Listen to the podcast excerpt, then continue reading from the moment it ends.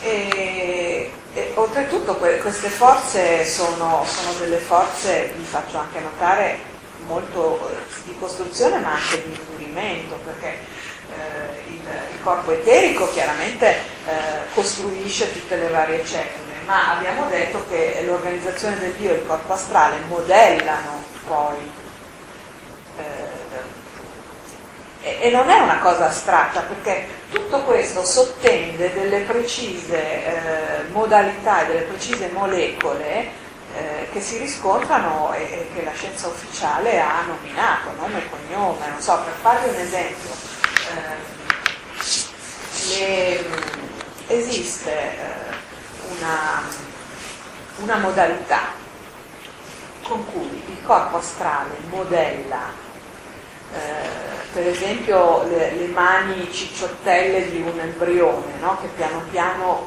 eh, diventano dita, no? tramite un fenomeno che in gergo viene chiamato apoptosi, cioè la morte cellulare, che ovviamente viene diretta dall'organizzazione del io del corpo astrale ed è eh, una uno di quei meccanismi che viene a mancare eh, quando la cellula tumorale non viene riconosciuta dal nostro sistema immunitario, cioè se il sistema immunitario la riconosce, eh, oppure se la cellula stessa riconosce di non essere giusta, interviene questo fenomeno di apoptosi, cioè di morte cellulare, per cui la cellula o si fa fuori direttamente lei o tramite altri segnali si fa fuori lo stesso. No? Ma è lo stesso identico sistema che utilizza il nostro corpo astrale per formare, per darci la nostra forma, diretto dall'organizzazione del Dio, no? Perché tutto viene prima riempito con le cellule, poi alcune cellule muoiono e da lì che nascono le forme, non dal DNA. Mm? Come uno scultore. Come uno scultore, esattamente. Eh, sì, poi insomma è, è, molto interessante leggere, anche se è molto complicato, cioè io sto cercando di dirvi delle robe proprio balbettando perché in realtà scritto è complicatissimo, però per darvi un'idea, ed è anche un'immagine che dà Steiner questa, nel sistema metabolico noi abbiamo come uno scultore che eh, continua a mettere lì materia, materia, materia, no? eh, senza forma, no? Poi invece dall'alto abbiamo l'organizzazione dell'io e l'organizzazione astrale che danno una forma a questa materia esattamente come uno scultore. È così che noi veniamo costruiti e ricostruiti. No? Tramite questa è solo un'immagine che però poi si traduce in molecole, reazioni chimiche, eccetera, eccetera. No? Quindi troviamo un riscontro nella, nei termini scientifici e in tutto quello che la scienza ha evidenziato, però noi riusciamo tramite eh, questo tipo di eh, punti di vista, diciamo, a, a, dare un perché organico no, a tutto questo. Sì, a me sembra, cioè io sono, forse perché mi sono sempre interessata alla scientifica, a me mi entusiasma un sacco no, quando quando riesco a, a incastrare le cose no? che, che, i conti mi tornano, perché a volte i, conti non tornano. E, ehm, allora, cosa stavamo dicendo? Andiamo avanti. No, stavamo dicendo appunto di, di queste forze che eh, a un certo punto si devono fermare, no? Quindi poi queste, questi incisi che vi dico, poi vedrete che li ritroviamo alla fine, no? Io li butto lì così, ma poi ci servono tutti. Ehm, venendo ai tumori, ehm, queste forze diciamo, che vengono messe a disposizione, che vengono liberate, no? eh, un po' servono per l'attività di pensiero e, e questo è chiaro nel, nell'esempio del bambino dopo i sette anni. No?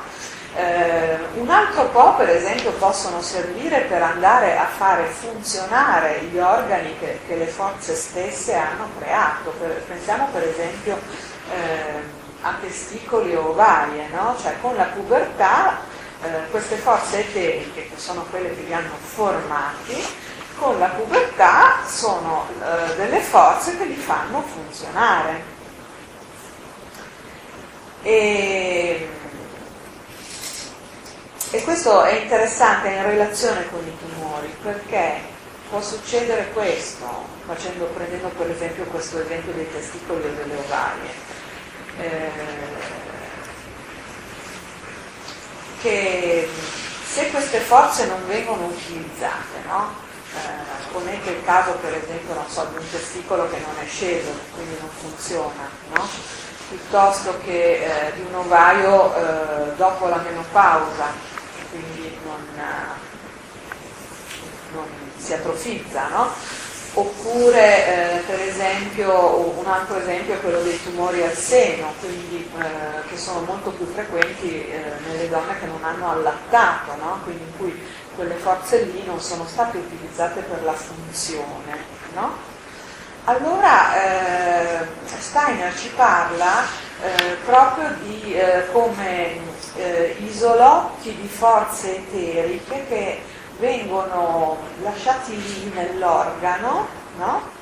Eh, dormienti, e che poi possono essere se sollecitati tramite tutte quelle robe lì che abbiamo visto parlando dell'epigenetica, delle scintille che, fanno partire un tumore, per esempio. No? Quindi, eh,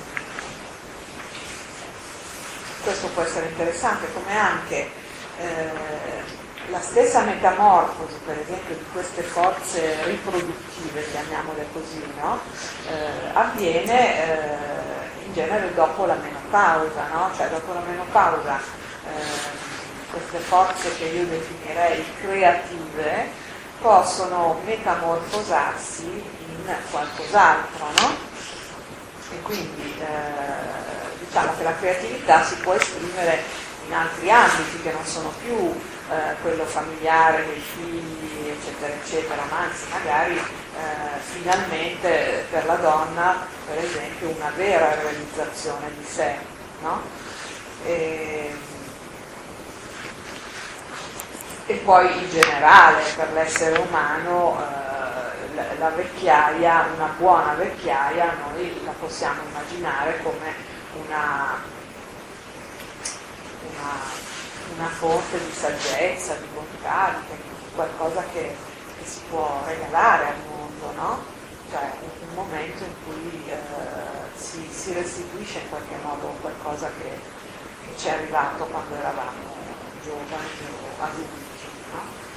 Eh, e quindi anche questo ci può fare pensare che eh, se questa metamorfosi non avviene, eh, per esempio ci possono essere dei disturbi anche molto scoccianti nella menopausa, no? tutte queste vantate che durano anni, eh? cioè ci sono persone che veramente sono afflitte no? per un sacco di tempo, oppure insomma tanti tumori che però possono avere radice proprio in questa mancata metamorfosi di forze, no? cioè ci dobbiamo abituare a pensare non solo in termini materiali, perché la materia alla fine della fiera, l'abbiamo visto, no? in questa gerarchia, è l'ultimo step, ma sopra ci sono eh, delle realtà spirituali che hanno delle forze che sono quelle che fanno, ma, mandano avanti tutti i meccanismi, no? quindi con quello i, tor- i conti ci tornano, però dobbiamo abituarci a, a pensarle come, come, cose reali, anche se non le vediamo, perché non le vediamo, però abbiamo una manifestazione concreta di tutte queste cose, non sono delle, delle robe per aria, insomma, mi sembra. Vabbè, io... Scusi, magari c'è una domanda. No, no, no. Ma per equilibrare allora queste forze cosa bisogna fare? C'è un, una disciplina, un qualcosa per cui... Sì, eh, ne volevo parlare dopo, però... No, no, no, ma va benissimo, nel senso che... Eh, ci sono tanti aspetti, cioè la presa di coscienza di, io dico di, di, cosa uno è venuto a fare qui su questo mondo è, è penso il fine che ognuno di noi eh, più o meno consciamente eh, cerca e magari eh, una malattia magari grave può essere l'occasione buona eh, per fare questo salto no? e può anche essere un'occasione di risoluzione se questo salto porta dall'altra parte bene. No? E poi eh, ci, sono, ci, sono, tante cose, per esempio eh, nella medicina antropoica, a parte siamo circondati da iniziative di vario tipo che eh, sono tutte volte a cercare di stimolare l'autocoscienza, specialmente tramite l'arte. Non so se pensiamo a tutte le proposte di vari tipi di pittura, non parlo solamente delle terapie artistiche antroposofiche, eh, ma in generale la pittura è qualcosa che mette eh, di fronte l'interessato alla sua anima, perché eh, dipingendo è, è, è, come un miracolo, bisogna provare per, per capire che è veramente così, ma dipingere è proprio mettere sul foglio la propria anima. E questo è già un passo verso una comprensione di sé, un passo importantissimo, ma c'è la danza, eh, ci sono un sacco di modalità di esercizi spirituali piuttosto che di meditazioni, yoga, arti marziali. Certo, cioè sono tutte cose che vanno in quella direzione lì, no? in cui eh, noi eh, diciamo, prendiamo più consapevolezza, rendiamo più forte il nostro io che quindi eh, si rende più consapevole di quello che è veramente il nostro corpo astrale, la nostra astralità e riesce a maneggiarla. Quindi eh, occasioni ne abbiamo tante, diciamo che la malattia forse ci, ci obbliga a fare qualcosa se noi eh, non l'abbiamo fatta di nostra spontanea volontà. Insomma, io la leggerei un po' così questa cosa, no? Come, eh, sembra tanto New Age, no? dire beh la malattia è una bella opportunità guardi, io ve lo dico proprio per esperienza diretta, perché un paio di volte ho vissuto delle situazioni veramente drammatiche e, e però mi sono servite per capire delle cose, no? per me non è una teoria, è un'esperienza che posso condividere con voi. Allora,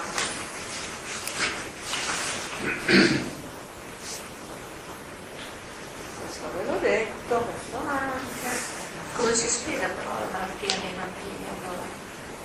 Eh, si spiega proprio con questa, cioè si spiega, una delle spiegazioni che noi possiamo dare è proprio questa, eh, questi famosi isolotti eterici, di forze eteriche che sono rimasti dentro la dentro, no? Perché questo può avvenire ai bambini, anzi sono diciamo che eh, la cosa che mi viene in mente di più per un bambino è questa, poi ovviamente noi possiamo ragionare anche in termini più vasti, no? cioè chi pensa appunto che, che, la nostra vita attuale non sia l'unica, ma che magari abbiamo avuto in passato ne avremo ancora, può pensare che specialmente tutto è karma, però le malattie dei bambini hanno chiaramente una valenza karmica rispetto a quelle di noi adulti, cioè quelle di noi adulti sono delle sveglie, come dicevo poc'anzi, no? Se noi non capiamo una cosa, magari un mezzo è un po' ce la cerchiamo, potremmo anche curarcela. I bambini non se la cercano. I bambini non se la cercano, evidentemente è una cosa karmica che, che serve a loro, ma secondo me serve molto anche ai genitori, a chi sta tanto, eccetera. Cioè, io la vedrei così, io credo profondamente che la vita non sia mai una singola, no? Cioè tutti quelli che dicono, ah no, ma Dio non esiste perché sennò non permetterebbe nelle guerre, nelle malattie dei bambini.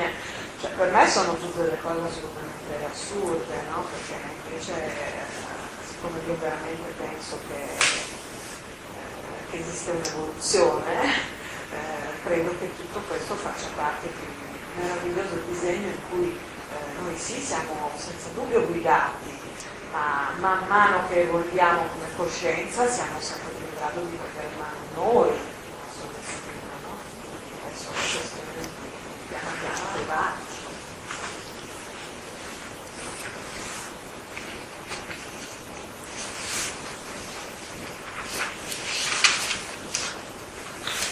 Quindi, eh, tornando al DNA, Adesso eh, abbiamo capito che questo DNA eh, è solo il porta portatore di una dinamica ereditaria, no? ma il regista non è il DNA.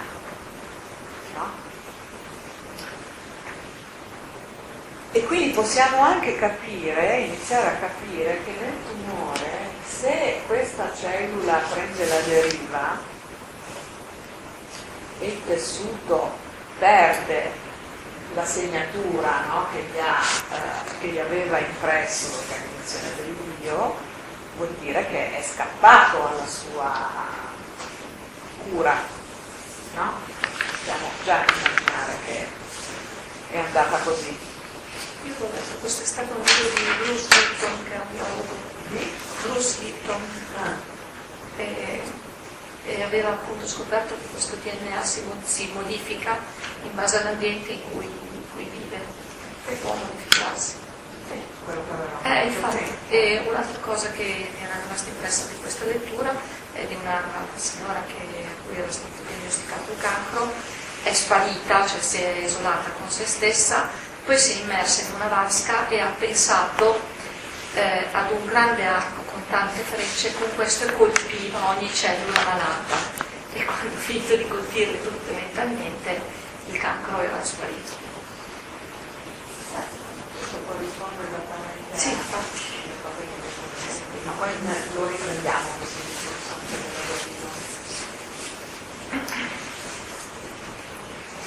Allora,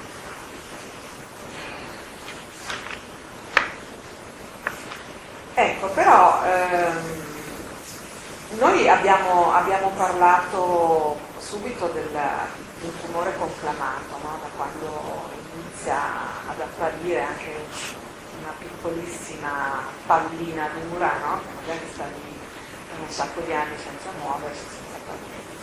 Ma in realtà quello che ci dicono i medici, io insomma, ho consultato diciamo, una, una, letteratura sia di medicina antroposofica sia di medicine comunque complementari, no? però quello che viene sempre fuori è che il vero inizio del cancro è un processo psichico e questo eh, assolutamente corrisponde alla, eh, a quello che, che ci dice eh, Rudolf Steiner eh, riguardo alle alle dinamiche che causano malattia all'interno di questa organizzazione, di questa quadripartizione che vi ho illustrato, perché eh, Steiner dice lo spirito di per sé è sempre sano, quindi l'io è sempre sano, non si ammala l'io. Quello che si ammala è il corpo astrale e quando il corpo astrale si ammala, ovviamente siccome poi eh, la sua influenza è diretta sul corpo eterico, chiaramente si ammala il fisico, no? Corpo eterico e quindi di conseguenza il corpo fisico. Quindi il corpo astrale è quello che fa ammalare, il corpo eterico è quello che fa guarire.